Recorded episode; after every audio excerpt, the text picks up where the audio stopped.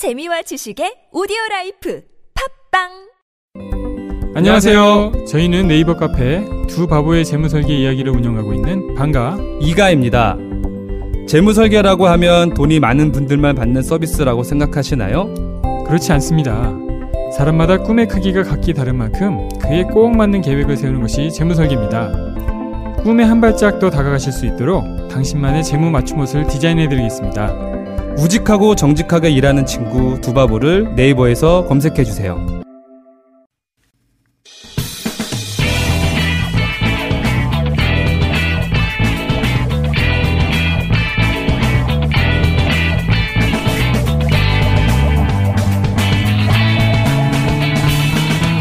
김어준의 뉴스 공장.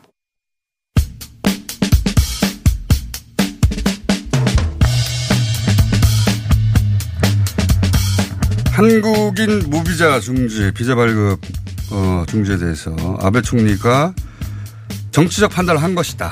이렇게 밝혔습니다.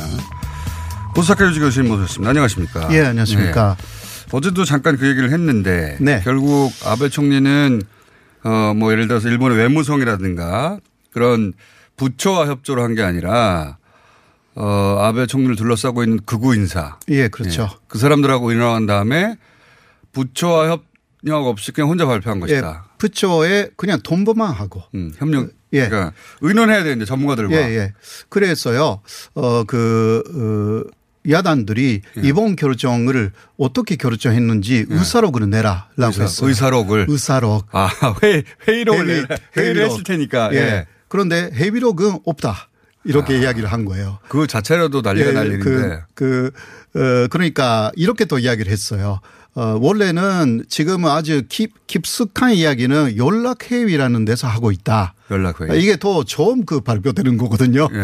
네. 그 다음에 대책본부에 가서 어, 그 결정을 한다. 예. 그러니까 대책본부에서의 결정을 하는 것은 미리 결정되어 있는 것을 그냥 통보하는 형식이라는 것을 어, 또 사실상 그러네요. 이야기를 해버렸고요. 대책회의에서 회의를 하는 게 아니네요. 예, 그렇습니다. 그 회의는 그 앞에서 연락 회의라는 것으로 네. 한다. 근데 이게 즉, 그 측근들하고 한다라는 이야기인데 네. 사실 여기에 측근이라는 게 누구냐? 일본 회의 사람들. 뭐. 그렇죠.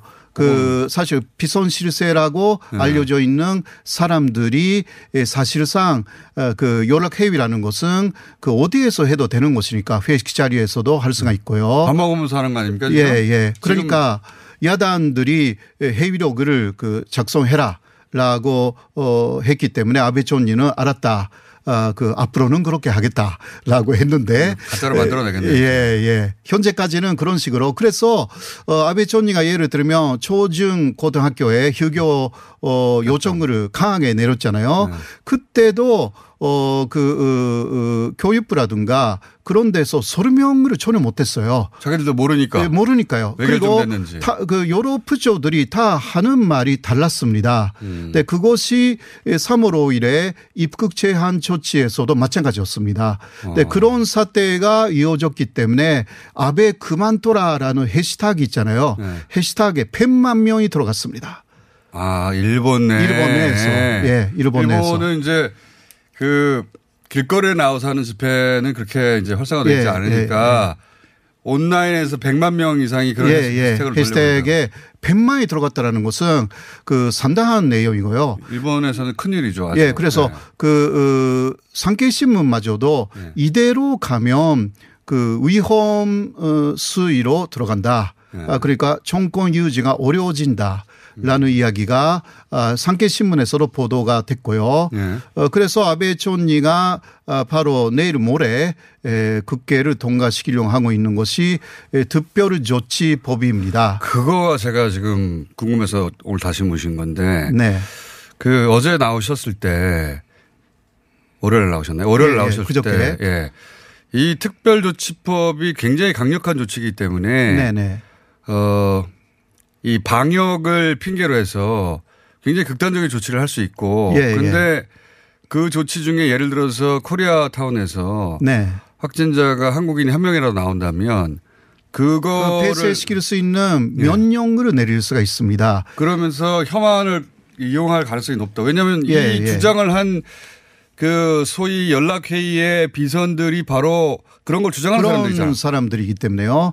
마 물론 그런 사람들이 연락회의에 들어갔다는 말을 절대 하지는 않습니다. 네. 어, 아까도 말씀드렸지만 연락회의라는 것은 어디에서도 할 수가 있기 때문에요. 네. 근데 에, 그 지금 그 한국에서 그 어, 코로나 19에 대해서 대응하고 있는 그 내용보다 훨씬 강합니다. 어. 지금도 한국에서는 그 역시 요청 공고 이렇게 말하지 않습니까? 예. 면령이라는 말이 나오지는 않습니다. 예. 어, 그, 그러나 일본에서 어, 특별조치법이 결정이 되면 면령이 됩니다. 명령이 돼. 예. 어기면 어기면 법적인 처벌을 그, 받는 거죠. 예, 예. 법적으로 문제가 되는 부분들이 예, 들어가는 것이고요. 그런데 일단 야당인 그 민주당에서도 2012년에 예, 비슷한 법을 만들기는 했습니다. 예. 그러나 그 법보다 훨씬 강한데 음. 일단 민주당에 대해서는 그 국민들이 많은 반대를 하지 않았습니다. 그때는 신종 인플루엔자에 예. 대해서 했는데 왜냐하면 민주당은 정확하게 그 어, 뭐라 할까 그 어, 부합되게. 어, 목적에 목적에 부합되게 정확하게 하는 것으로 그런 신뢰는 있었기 때문에 네. 그러나 지금 아베 정권은 어, 약간 좀 그 그것을 의심할 수밖에 없는 부분들이 있는 거죠. 그러니까 이 어, 코로나를 오히려 아베가 평소에 원했던 법을 통과시킬 기회로 보는 거군요. 네, 그러니까 어, 원래는 그 헌법에 긴급 사태 조항을 예. 신설하겠다라는 것이 예, 아베 정권의 예, 헌법 개정 중에 하나 목표였습니다. 그게 이제 우리나라의 계엄령 해당되는 거죠. 예, 예. 네, 에, 거기까지 그 관범이 하지는 않지만 예. 이번에 그 코로나 관련 하여서 어 비슷하게 에, 그 알겠습니다. 어 대책 을 내놓을 수 있는 내용을 일단 법으로 먼저 만들고 음. 이것이 통과되면 그 다음에 긴급 어. 사태 예. 에, 어. 그 개헌으로 간다라는 하나의 준비 단계로 볼 수가 있는 것입니다. 그러니까 코로나 19라는 국가적인 위기를 자신들이 원하는 법안을 통일시킬 기회로 바라보기 시작했고 보니까 네, 네? 그렇습니다. 그래서 구구들이 계속 주장해왔던 혐중, 혐한을 네. 실제 이 기회를 이용해서 이제 전 국민들에게 더 퍼뜨리려고 하지 않겠어요? 그렇죠. 그러니까 어 물론 그 기자들은 왜 이탈리아에 대해서 어 입국 제한을 하지 않았는가? 맞습니다. 거기는 사망자도 많고 숫자도 훨씬 많은데 이제는. 예. 네, 거기에 대해서는 아베 총리는 어떤 대답도 못했습니다. 그러니까요. 왜냐하면 극우가 혐 네. 이탈리아는 없잖아요. 네, 그러니까요. 그러니까 아, 그 사람들의 목표는 혐층극이자 혐한극이기 때문에 그것을 또 생각이 깊지 않았던 아베 총리는 그대로 받아들인 거죠. 어, 그런데 지적을 받았는데 거기까지 생각 못 했던 예, 거죠. 예. 이탈리아도 오 있구나라고 해서 어 앞으로 필요에 따라서는 조치를 하겠다라고 어제 스가 관반 장관이 예, 비로소 이야기를 꺼냈어요. 이탈리아 하면 지금 보시면 그런 기준이라면 이제 곧 프랑스, 스페인, 독일 다 올라올 텐데. 예, 예. 예, 왜냐하면 그 일본에 대해서요. 그러니까 일본인의 예, 입국 제한을 그 여러 가지 현대를 하고 있는 나라가 그 10개에 달합니다. 예. 한국은 100개 정도인데 예. 그 비슷한 상황이죠. 예. 그런데 그 일본이 한국에 대해서는 그 우월성을 어, 보이고 싶었는지 모르지만 아. 그렇게 한 것 같아요. 그러니까 그게 혐한이니까. 그렇죠. 혐한의 중심이라는 것은 일본이 한국보다 우월하다. 아, 이것을 계속 주장하는 거거든요. 그러니까 그 한국에 대해서는 우리가 원하는 조치를 마음대로 내릴 수 있어. 예, 그리고 한국은 위험해. 한국은 우리보다 못해. 이걸 계속 퍼뜨리려고 하는 게 혐한들 그거의 예. 생각 아닙니까? 네, 예. 그리고 그뭐 일본 한국 정부에서도 계속 확인을 하고 있습니다만은 어떤 이야기도 어떤 돈보도 없었다라는 게 어떤- 사실입니다. 어떤 통보도 하지 않았다. 한국에 예, 대해서는. 네. 네. 그러나 모태기라든가 그런 사람은 이르당 말을 해줬다는 식으로 또 아. 거짓말 하거든요. 이것은. 우리 정부에서는 그런 통보를 받은 적이 없다고 예. 공식적으로 여러 번 얘기했어요. 예, 네, 그것은 거짓말. 어, 지난해 12일 월에 있었던 그 지소미아 네. 아, 그 기한 연장 때 에, 일본은 사실상 합의를 하면서 그것을 그 했는데 그 한국에 100% 이겼다는 식으로 했지 않습니까? 예, 예. 그때하고 마인드가 똑같습니다. 그렇군요.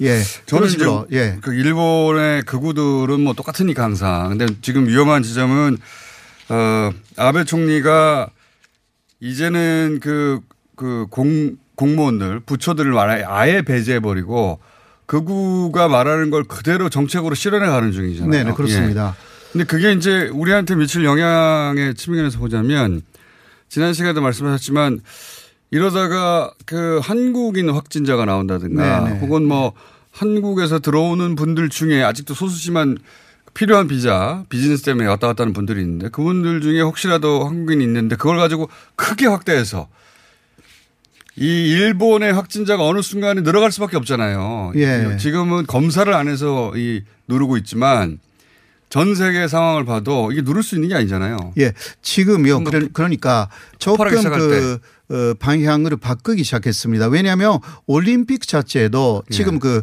IOC라든가 WHO 쪽에서 무관중으로도 어, 할 수밖에 없는 것이 아닌가. 한다면 무관중. 예. 그럼 할 필요가 예, 없는 거잖아요. 예, 그런 이야기가 나와 있는데, 에, 그, 그러니까 올림픽 성공이라는 것은 정확하게 관중이 들어와서 30초 에내 예. 에, 그러한 견제 효과를 내는 것이 아베 정권의 목표였습니다. 관광객이 3천만 오고 그래야 되는 거죠. 예. 네. 왜, 에, 또 중국, 한국에서 많은 네. 사람들이 와야 되는데 지금 막아버렸기 때문에 이제 그, 어, 일단 3월 말까지라고 하는데요. 이게 그렇게 쉽게 에, 풀리지는 않을 것입니다. 더 유럽을 보세요. 더 네, 숫자가 네, 올라갈 그러니까요. 겁니다. 예, 네. 또 미국 쪽에서도 확진자가 계속 늘어난다면 오히려 세계적으로 이번에는 안 되는 것이 아닌가라는 이야기가 나오기 음. 시작하면 내일이면 천명 단위 올라갑니다. 예, 미국도. 그러니까요. 네. 어, 네, 아무리 일본이 하겠다고 해도 어, 그거는 그 상당히 어려운 상황에 오를 가능성이 충분히 있습니다.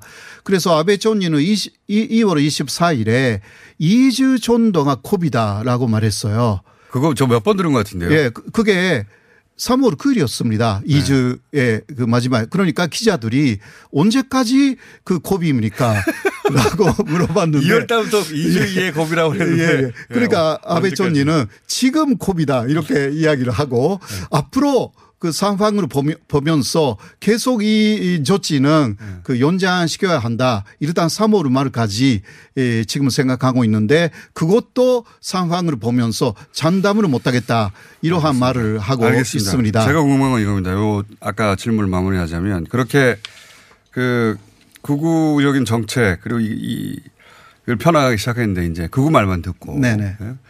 전문가들 얘기 안 듣고. 그래서 극우 정책을 펼치면 극우들 마인드라는 게 이때까지 보면은 이 수출 규제할 때도 뜬금없이 우리나라가 북한에 핵물질을 줬다고 말도 안 되는 거짓말을 하면서 네, 그렇습니다. 공격을 시작했지 않습니까? 예, 그래서 가장 그, 어, 우리가 조심해야 되는 부분은 일단 그 일본인들 사이에서 이 코로나 사태에도 그렇고요. 엄청난 불만들이 많습니다. 많겠죠. 지금 예, 당연히. 그 정부에 대해서. 정부에 대해서. 어, 그리고 정부의 그 정책이 왔다 갔다 하고 네. 검사도 제대로 안 해주고 그러니까 아, 확진자가 된 사람도 뭐, 어, 그 병원 을뭐 일곱 군데나 갔다 어. 그 마지막에 20일째 검사를 겨우 그럼 해줬다라든가 우리나라 같으면 그 병원들 다 폐쇄됐는데. 예, 예.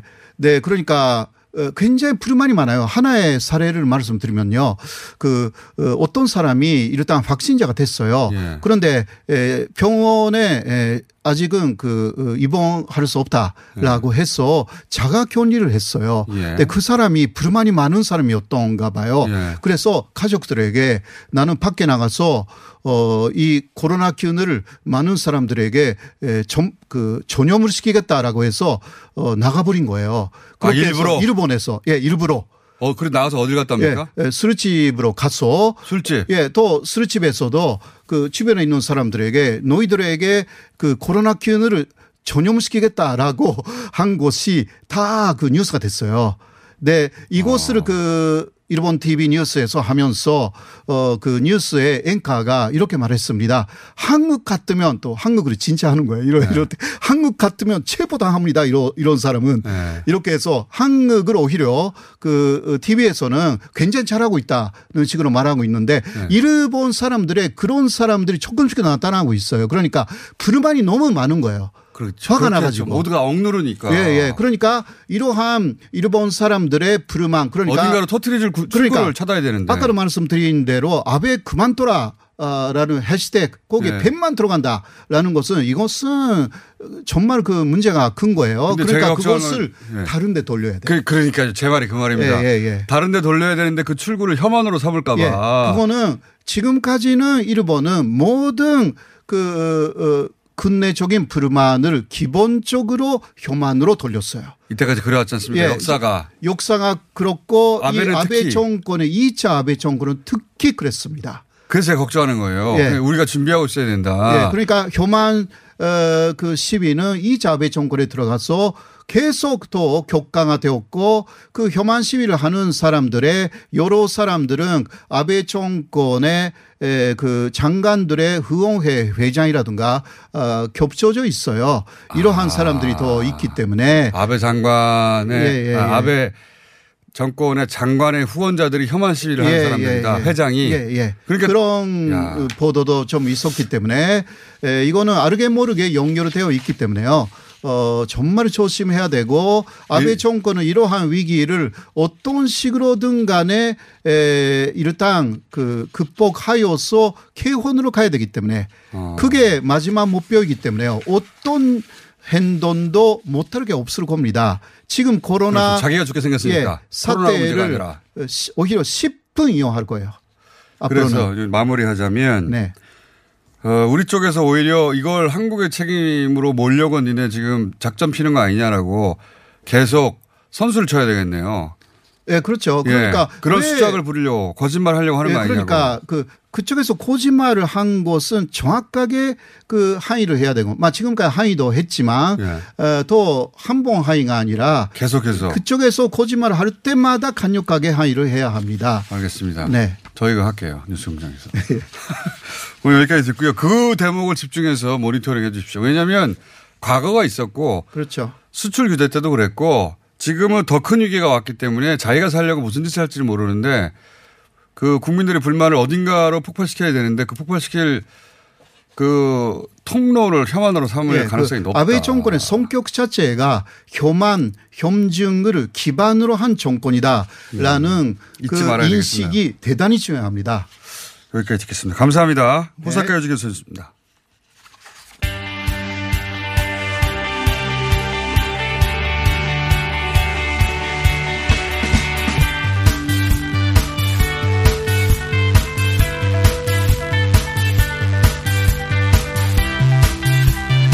호사카 교수님이 나가시고 바로 또 일본 이야기입니다. 후쿠시마 어, 방사능 유출 사건. 이 사건이 9년이 됐네요. 예. 기린, 그린피스의 서울사무소 장마리 캠페인을 나오셨습니다. 안녕하십니까. 네, 안녕하세요. 두 번째 모셨습니다. 오늘이 9주년입니까? 네, 원전 사고 구축이죠. 네. 자, 어, 지난해 저희가, 어, 쇼온 버니 그린피스에, 어, 그분을 인터뷰 했었었는데, 일본에 지금 계시죠? 아, 지금은 영국에 아, 있고요. 저희가 5월에 또 다른 조사를 예정하고 있기 때문에 준비하고 있습니다. 제가 여쭤본 이유가 뭐냐면 요새 항공편이 줄고, 아, 네. 입국 금지가 된다거나 서로 그런 경우 우리나라만 뭐 100개국이 금지된 것처럼 말하지만 아니에요. 전 세계가 서로 상대국을 향해 가지고 맞습니다. 일본도 90여 개국 되고 이제 더 많아지겠죠, 점점. 네. 유럽도 점점 많아질 것이고 전 세계가 서로 안 돌아다니게 생겼어요. 그래서 이분 일본에 계시다가 우리나라를 못 오는 네. 거 아닌가 싶어가지고. 아니 무엇보다 저희가 이제 내년 10주기잖아요. 네. 그래서 새로운 조사 방법들을 작용 이렇게 적용하려고 하고 있거든요. 네. 그래서 그 테스트를 5월에 하기 위해서 지금은 유럽에서 준비하고 있습니다. 알겠습니다. 네. 자, 그 현장 보고서를 그래서 9주년이어서 발표해서 지금은 코로나 때문에 관심에 많이 묻혔죠. 예, 많이 뭐 많이 줄었어요. 더군다나 올림픽도 안 할지도 모르니까 이번에 일본, 일본 안 갈 건데 하면서 관심이 줄어들긴 했어요. 근데 네. 이 문제는 전혀 해결되지 않지 그대로 있으니까 보고서 내용이 뭡니까 주요한 내용이? 어, 핵심적으로 일단 세 가지 중심 말씀드리면 하나는 그 뭐 방사성 오염이 아무리 극심해도 원전 사고가 나도 자연들은 스스로의 일을 하거든요. 치유는 여기 예. 자연에. 예. 근데 그러니까 가을이 되면 추수 계절이 오고 그리고 겨울이 되면 눈이 오는 것처럼 자연 활동이 일어나는데 이런 자연스러운 활동에 방사성 물질이 얹혀서 움직이는 거라고 보시면 돼요. 아, 그러니까 바람이 불고 폭우가 내리고 그렇죠. 눈이 내리면 그 네. 안에 이제 세슘이 있는 거죠. 그러면 예를 들어서 잎 나무 잎사귀에 네. 쌓여 있던 게 바람이 불고 그게 네. 날아가서 비가 오거나 눈이 오면 다른 지역으로 퍼져서 떨어진다 이런 거 아닙니까? 네, 그렇죠. 그러니까 방사성 물질들이 제자리에 안 있고 옮겨 다니는 겁니다. 어. 저희 보고서 이번 주제가 기상 영향으로 인한 재오염과 확산인데 확산. 일단 그 증거들을 저희가 조사해서 확인했다고 보시면 되고요. 아. 근데 그게 이제 구체적으로 보면 땅에서 번진다. 그러니까 재염을 했지만 예. 어 땅에서 재염한 지역까지 다시 재오염을 시키고 예. 그 공기 중에 미세먼지처럼 미사 입자로 날아다니고 흡입할 수 있는 거죠. 그러니까 가장 무섭네요. 우리나라에도 굉장히 중요한 건 뭐냐면 산림이 재염이 안 돼서 그 방사성의 저장고라고 부르잖아요. 예. 비가 오면 그 빗물에 다 세슘이 씻겨 내려오는 거예요. 그렇겠죠. 근데 그게 종착지가 어디냐면 결국에는 하류 쪽으로 퇴적이 됩니다. 아. 그러니까 작년에 KBS 방송에서도 나왔었던 건데요. 예, 예. 전혀 방사성 오염 이 없던 강하류에 방사성 그렇죠. 세슘이 굉장히 높아진 증거들이 갑자기. 나왔어요. 예. 그건 또 다시 어디로 가느냐? 네. 태평양으로 흘러내리는 겁니다. 그게 저희 이번 구주기 음. 보고서에 확인이 됐어요. 예, 증거들이 있다고 보시면 되겠습니다. 아, 그러니까 그 지역에 어, 산림에 쌓여 있던 네. 말하자면 나무 이- 이파리에 쌓여 있던 게 네. 비를 타고 강을 타고 바다로 돌아서 태평양에 들어가서 흘러 흘러 없어지지 않으니까 네, 그렇죠. 저절로 절대 없어지지 않고 반감기를 결국 지나야 되니까 그게 네. 이제 연결된 바다인 우리에게도 영향을 미치게 되게 돼 있다. 네, 그러니까 결국에는 이 방사성 사고라는 게 절대 그 어떤 통제하에 있거나 사람이 다스릴 수 있는 문제가 아니라는 거를 올해도 열실히 보여지고 있습니다. 알겠습니다. 그게 하나 있고요. 또요. 네. 어, 저희가 지금 설명드린 거에서 일단 세 가지 다 말씀드렸는데. 한꺼번에 말씀하신 거구나. 네, 이제 빠, 그럼 짧은 이제. 가셔가지고. 아, 근데 그 뒤에 이제 자세한 증거들이 나오는데. 아, 그럼 또 구체적인 증거 좀더 주시죠. 네, 그러니까 예. 중요한 거는 피난 지시 해제 지역이 있잖아요. 네. 사람들이 귀환하는 곳이거든요. 귀환하는 것. 네, 그렇죠. 막 귀환시키고 있죠. 올림픽 때문에. 네, 근데 사실 귀환율이 높진 않아요. 그리고 음. 어제도 저희가 주민분이랑 같이 대화를 했었는데 가짜 귀환 그 등록을 해놓는다고 하더라고요. 가짜 귀환 등록이. 왜냐하면 이제 경제적인 지원이 안 되니까 마을에 가지 않으면 뭔가 받을 수 있는 게 없는 아, 거예요. 일본 정부가 그 지역으로 귀환을 해야 경제적 지원을 하지. 안 그러면 지원을 안 하니까 네. 안 돌아갔는데 돌아갔다고 일단 거기 가서 등록을 한 다음에 거기 안 산다. 네, 그리고 이제 원전 노동자들이 굉장히 많고요. 근데 아. 네. 문제는 어쨌든 피난 지시를 해제했으니까 거기는 수치가 낮아야 되는데 네. 지금 국제 기구에서 권고하는 연간 한도량보다도 많게는 30배 까지 차이가 나는 그런 현상이 동네를 다시 돌아가라는 거예요? 네, 그리고 최근에도 기사가 나왔었는데 후타바라는 지역이 있어요. 여전히 네. 이제 그 귀한 곤란 지역으로 지정이 되어 있는데 여기도 그 제2빌리지 성화 봉송 루트로 사용하고 싶은 거죠. 네. 그러니까 피난 지시 해제하고 성화 봉송로에 투입할 것을 검토하겠다라고 하고 있어요. 그러니까 올림픽 어. 때문에 올림픽을 핑계로 주민들에게 돌아오라고 하려고 계속해서 그 피난 지시를 굉장히 빠르게 해제하고 있습니다. 그 후쿠시마 인근 지역에 애초 거주하던 분들은 사실은 코로나 이 사태가 전 세계적인 사태가 한편으로는 그분들한테 도움이 될 수도 있겠어요. 결과적으로는 무슨 의미냐면 지금 올림픽 때문에 온갖 무리수를 다 뒀잖아요. 네. 올림픽이 무산된다 싶으면 이런 조치들이 다 좀 느슨해지고 귀환을 압박하는 것도 좀 느슨해지고 그러지 않을까요? 근데 그분들 입장에서 어쨌든 코로나로 인해서는 경제적인 피해가 굉장히 크잖아요. 우리나라도 네. 그렇습니다만 그렇기 때문에 그 얘기는 결국에는 후쿠시마 주민들에게 피난민들에게 그 지지가 되어야 되는 어떤 정책이나 경제적 지원 역시도 똑같이 아, 줄어들 수 있다. 그런 면에서는 그러네요. 네, 그렇다고 그렇죠. 해서 돈은 좀 줄어들 수 있어도 그 지역에 돌아가는 것보다 낫잖아요. 어, 그런데 사실 이 모든 방사성 그 사고의 문제들이 중요한 정보들을 은폐한 데서 오기 때문에 저는 결코 도움이 될 것 같지가 않고 그리고 어쨌든 그 도쿄 올림픽에 대한 주민들의 인식이 굉장히 다, 다, 다, 다 각기 다른데요. 어, 그런 혼란적인 정서 상태가 계속해서 유지되는 거죠. 지연되는 거죠. 알겠습니다. 별로 도움되는 게 없다고 생각합니다.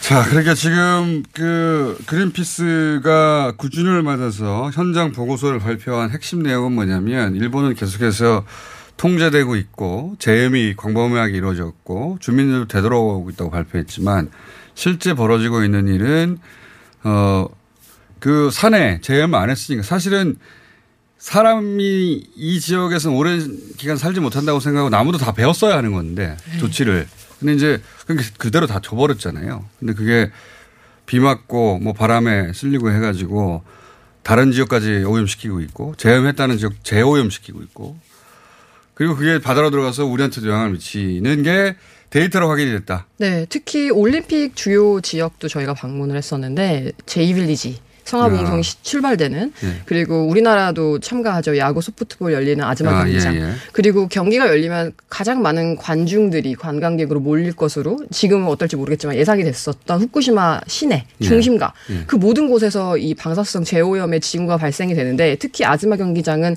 불과 한 12km 떨어진 곳에서 세슘이 흙에 그 천착을 잘하잖아요. 예. 그러니까 이 부유물 입자들이 실제로 발견됐다는 연구가 나왔고요. 어. 그리고- 재염이 안 된 거네요, 그러면. 혹은 어. 재오염이 된 거네요. 예, 원래 그 자리에 아마 있었을 거예요. 그 지역은 흙이 많았, 그 산림 밑에 흙이 많았기 때문에 제염할 수가 없는 지역으로 알려져 있는데, 어, 제이빌리지의 그, 저희가 작년에도 70일 마이크로 시버트라는 굉장히 높은 주, 준위 핫스팟을 발견했잖아요. 그 정도는 피난 지역에서 발견돼도 정말 놀랄 수준이거든요. 70일 어. 마이크로 시버트가.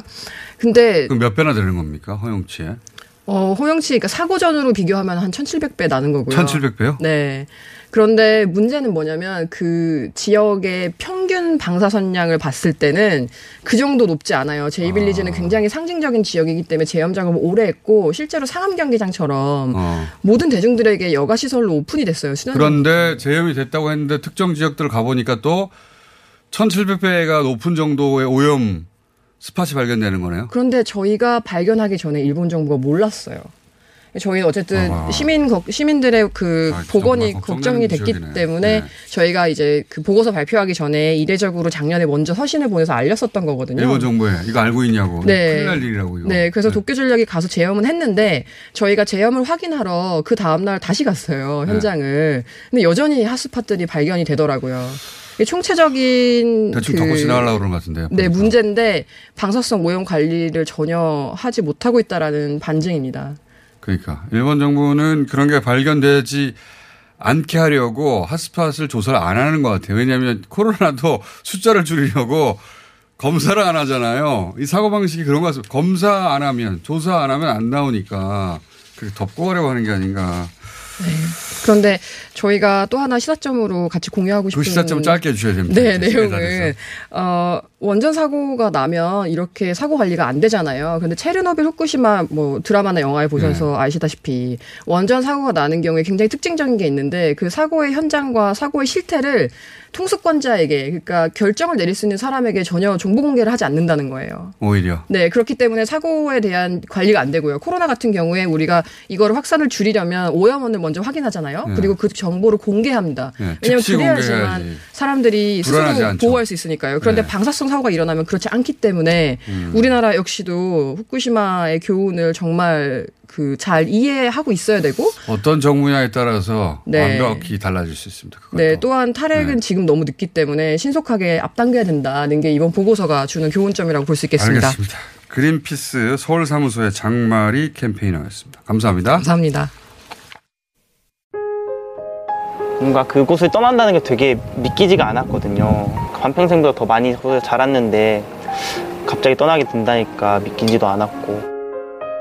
여러분의 독립은 몇 살이었나요? 보육원의 아이들은 만 18세가 되면 시설을 나와 홀로 살아가야 합니다. 어른이 되기는 아직 이른 나이. 곁에 아무도 없다면 그것은 자립이 아니라 고립입니다. 18. 홀로 어른이 되어야 하는 아이들을 위해 함께 해주세요. 아름다운 재단은 18 어른의 건강한 자립을 응원합니다. 아름다운 재단 18 어른 캠페인. 안녕하세요. 치과의사 구지은입니다. 태아가 자랄 때 가장 먼저 생기는 기관이 어디일까요? 바로 입입니다. 먹는다는 것은 삶의 시작이자 끝인 것이죠. 100세 시대인 요즘은 치아를 100년 가까이 사용합니다. 그럼 어떻게 해야 치아를 100년 동안 건강하게 관리할 수 있을까요? 바로 올바른 칫솔질과 정기적인 스케일링입니다. 가까운 치과를 방문하시면 치과의사 선생님께 올바른 칫솔질을 배울 수 있습니다. 그리고 1년마다 건강보험 적용이 되는 스케일링 치료 놓치지 마세요. 이 캠페인은 유디치과협회와 함께합니다. 후보자님 잘 들으세요. 선거는 뿌리오와 함께 선거 문자 1위는 뿌리오 선거는 뿌리오와 함께 선거 당선 1위는 뿌리오 12년 연속 1위 노하우로 개인정보 보안은 물론 번거로운 행정처리도 한 번에 당선자가 추천하는 1위 문자 뿌리오 1위 당선 1위 문자 뿌리오 시더 시더. 아빠 발톱 너무 두껍고 색깔도 이상해. 이 녀석. 그럴까봐 내가 캐라셀 네일 준비했지. 갈라지고 두꺼워진 발톱 무좀이 싹 사라진다고 미국 판매량 1위 600명 임상 실험을 거친 전 세계 48개국 손발톱 care 압도적 지배자 캐라셀 네일. 2주 후 달라진 손발톱을 경험할 수 있습니다. 네이버에서 캐라셀 네일을 검색하세요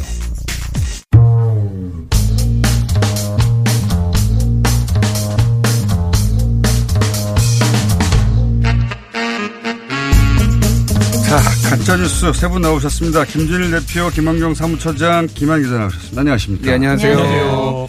이분들의 소속은 인터넷에 검색해 보시면 나옵니다. 자, 오늘 시간이 없기 때문에 바로 진도 들어가겠습니다. 어, 김준일 대표님. 예. 저 오늘 두 개를 준비했는데 짧게 짧게 하겠습니다. 알겠습니다. 하나는 한 이틀 전부터 난리가 난 지오형 특혜에 관련해서 지오형 특혜. 저도 처음 들어봤어. 그렇게 줄임말은 처음 들어봤어요. 예.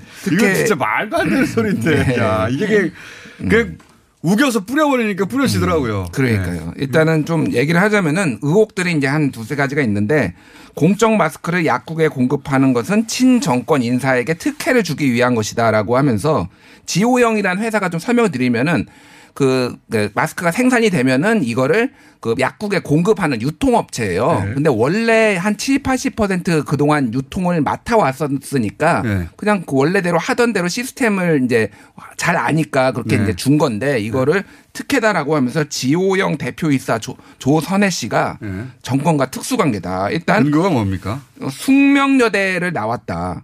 숙명여대를 나온 아니, 여기 이제 그, 그 정권이라고 하면서 구체적으로 얘기하니까 김정준 여사가 숙명 여고를 나왔기 때문에 네. 이렇게 연결하는데 숙명 여고하고 숙명 여대는 다르잖아요.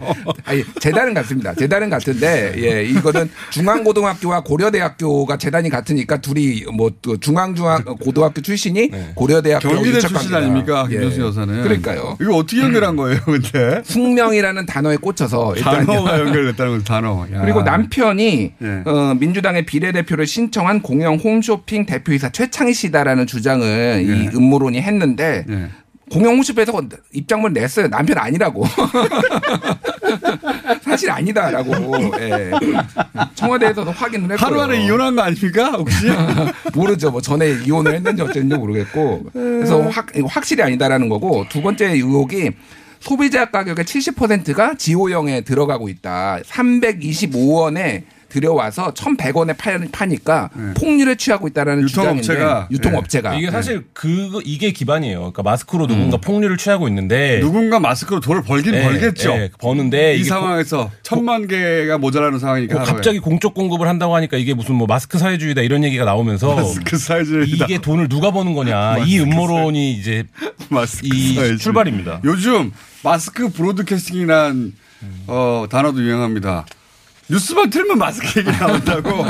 그리고 이전에는 대만에서 마스크 이런 식으로 할당해서 네. 분배한다고 해가지고 엄청 칭찬했었어요. 하루. 하- 이틀 전입니다. 이틀 전에 칭찬하고 이틀 후에 이제 우리 정부가 그렇게 결정하니까 이제 이거 뭐 마스크 사회주의라고. 배, 배급제다. 근데 어쨌든 기획재정부에서 이제 그 해명자를 냈는데 천 원의 공급을 그러니까 지호영한테 천원 해주고 지호영이 약국에는 천백원 해준다라는 거예요. 그래서 마진율이 10%면은 오히려 평소에 먹는 마진율보다 훨씬 낫다라는 거예요. 우리가 평소. 마진율까지 알 필요는 없겠고. 물류비 인건비를 고려를 하면은 사실상 이거는 그냥 하는 거다라는 게 이제 누군가 돈을 벌긴 벌겠죠. 원단 네. 원단을 공급하는 업체가 더 벌든 벌긴 벌겠죠. 음. 벌긴 벌 텐데 어쨌든 그게 이제 김정숙 여사는 아닌 것 같다. 네. 절대 김정숙 여사가 떼돈 번다는 건 저도 봤어요. 무슨 예능 프로그램에서 평행 이론 그러면서 막 두근두근두근 아. 막 하면서 얘기하잖아. 예전에. 뭐 그런 느낌이에요. 지금 이 이야기는. 그리고 세 번째가 지호영 최소한 숙명여대 숙명여대를 같은 시즌에 다녔다. 같은 과였다까지 아니어도 같은 학번이었다 정도까지 나와줘야 되는 거 아닙니까? 그래야 이거- 평행 이론인데, 한? 사람은 숙명 여고고 한 사람은 숙명 여대잖아요. 자, 세 번째가 이 지호영의 그, 그 지분을 중국의 사모펀드가 보유하고 있어서 아, 중국이 이 물량을 좌지우지한다라는데 지호영은 생산업체가 아니라 공급업체예요. 그러니까 물량을 좌지우지할 수가 없어요. 그러니까 아주 기초적인 사실관계를 지금. 아, 그러니까 뭐, 예. 요거는 아마 지호영이 생산업체 공장을 가지고 있는 줄 알고 이런 얘기를 했나 보네요. 그러니까 예. 이게 마스크로 누가 돈 버냐에 대한 호기심에서 시작된 거라니까요. 그러니까 이게 결국 지호영이 돈을 버는데 지호영 뒤에 정권이 있는 게 아니냐 뭐 이런 이제 이게. 이제 출발이 제가 알기로는 이제 보수 유튜버들이 음, 네. 퍼뜨리고 원래 이런 다음에 이제 그 보수 매체로 올라오죠. 네, 그렇죠. 유튜브에서 이런 얘기가 돌고 있다. 이런 의혹이 이런 제기됐다. 제기되고 있다. 그러면서 정치인이 또 한마디 하고 그다음에 이 구조를 어, 이 가짜 정보 선순환 구조 속에 들어가는데 카톡으로 돌기 시작하고 근데 지금은 거기까지는 아직 안 갔나 봐요. 예, 거, 워낙 이거는 소문이 없어서 일단 숙명여고 숙명여대에서 깨졌습니다. 일단 그래서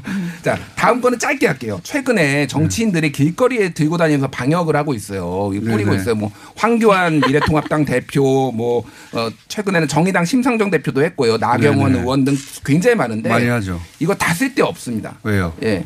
그러니까 길거리에다가 사람들이 입을 대거나 코를 대지 않는 이상 아무 쓸모가 없다라는 게 전문가들의 공통된 의견이에요. 아니 그 그래도 저도 사진 본 게 있는데 예, 예. 횡단보도에 뿌리고 있더라고요. 횡단보도에 예. 횡단보도에다가 사람들이 코를 대거나 입을 대지 않는 이상 아무 의미가 왜? 없는데 낭비의 자원 낭비 지금. 왜 횡단보도에 저걸 뿌리고 있을까? 예. 저도 싶었는데. 이게 2015년 메르스 사태 때도 이러고 있어서 하지 말라고 그때 보도가 다 나왔는데 이- 또 이러고 있습니다. 정치인들 쓸데없는 짓 좀 하지 마십시오. 예. 네, 네.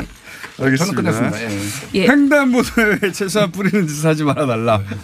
하다못해 이 무슨 건물 안에 들어가서 뿌린다든가. 예. 자, 알겠습니다. 아니, 이게 정치 활동하는 거라 방역이 아니라 계속 할 거예요. 자, 다음은 전데요. 예.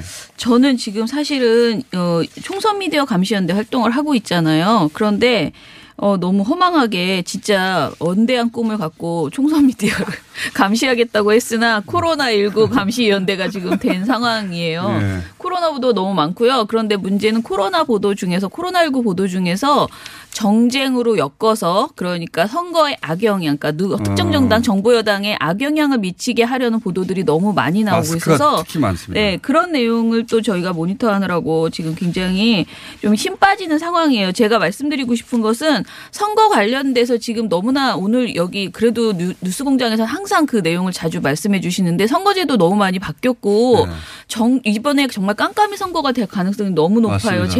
몰라서. 너무 어려워가지고 예. 제가 여러 번 말씀드렸는데 네. 이 자리에서는 국회의원들이 이해를 못하는 사람 저는 국회의원들은 최소한 이해하고 있을잖아요. 아유 국회의원 알았어요. 국민 모두 다 지금 무슨 말인지도 잘. 모르는 그래서 정말 저는 저는 귀에 못이 박히도록 설명해줘도 모자라다라고 생각하는데 보도가. 없어요. 너무 보도가 없고. 선거 제도를 이해하지 못한 채 선거를 치르게 되겠어요 예. 지금. 그래서 네. 제가 또 너무 놀란 게 지난 종편은 선거 얘기를 진짜 많이 하거든요. 보통 때 종편 시사 토크 쇼가 근데 6개월 내내 하죠. 지난 2월 4주차에 선거 관련 보도가 5% 뿐이었어요. 전체 방송에서. 다 마스크 그런데 그 얘기만 했네. 5%도 대부분이 그렇죠. 마스크와 선거를 연결 지은 것이 다예요. 네. 그러니까 그게 선거 운동이라고 생각하는 겁니다. 지. 예, 지나치게 지금 보도가 왜곡되어 있다라는 말씀을 드리고요. 그리고 그러네. 그 와중에 이제 오보를 좀 가지고 왔는데요. 짜- 짧게 하셔야 되겠어. 예, 예. 음, 그 1분 내로 끝내야지. 조선일보가 코로나 난리통에 조합원 교육한다고 딸기밭에 간 서울대병원 노조라는 보도를 냈어요. 3월 9일에. 요게 노조 교육이 아니라 네. 만약에 사장단 교육이었으면 기사 안 냈을 거예요. 네.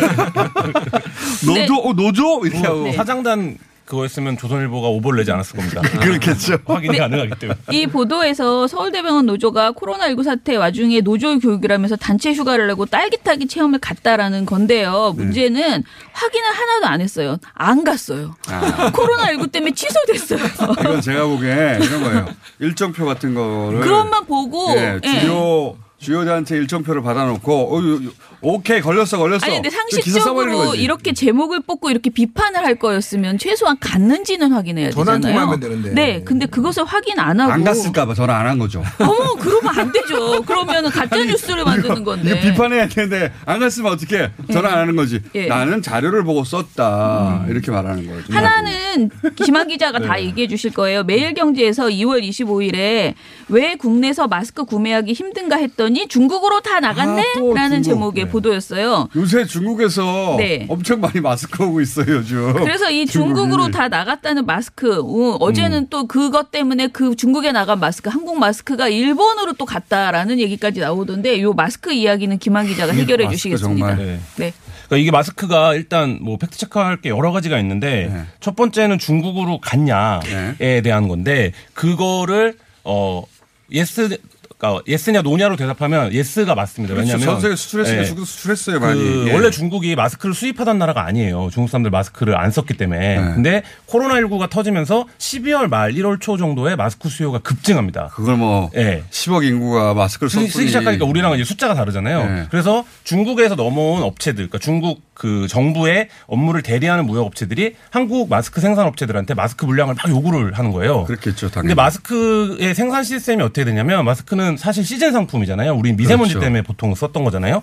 12월에서 5월까지 보통 팔립니다. 네. 그러면 전년도에 열심히 물량을 만들어요. 그래서 어, 재고 비축 물량을 놔둡니다. 네. 아. 그리고 12월 달이 되면 팔기 시작하는 거예요. 그 겨울 되면. 네. 예. 근데 그러니까 이 시기가 어떻게 되냐면 우리가 비축 물량이 거의 구축됐던 시점에 중국 바이어들이 물건을 사러 들어온 거예요. 그러니까 업체 입장에서 thank you죠. 네, 업체 입장에서는 이때는 우리가 이제 코로나 19 전이기 때문에 네. 어 갑자기 중국이 마스크를 사러 오니까 막 판 거예요. 엄청나게 팔았겠죠. 네, 이때 어 수입 수출 단가가 한 400원에서 500원 정도 됐다고 해요. 어. 개당.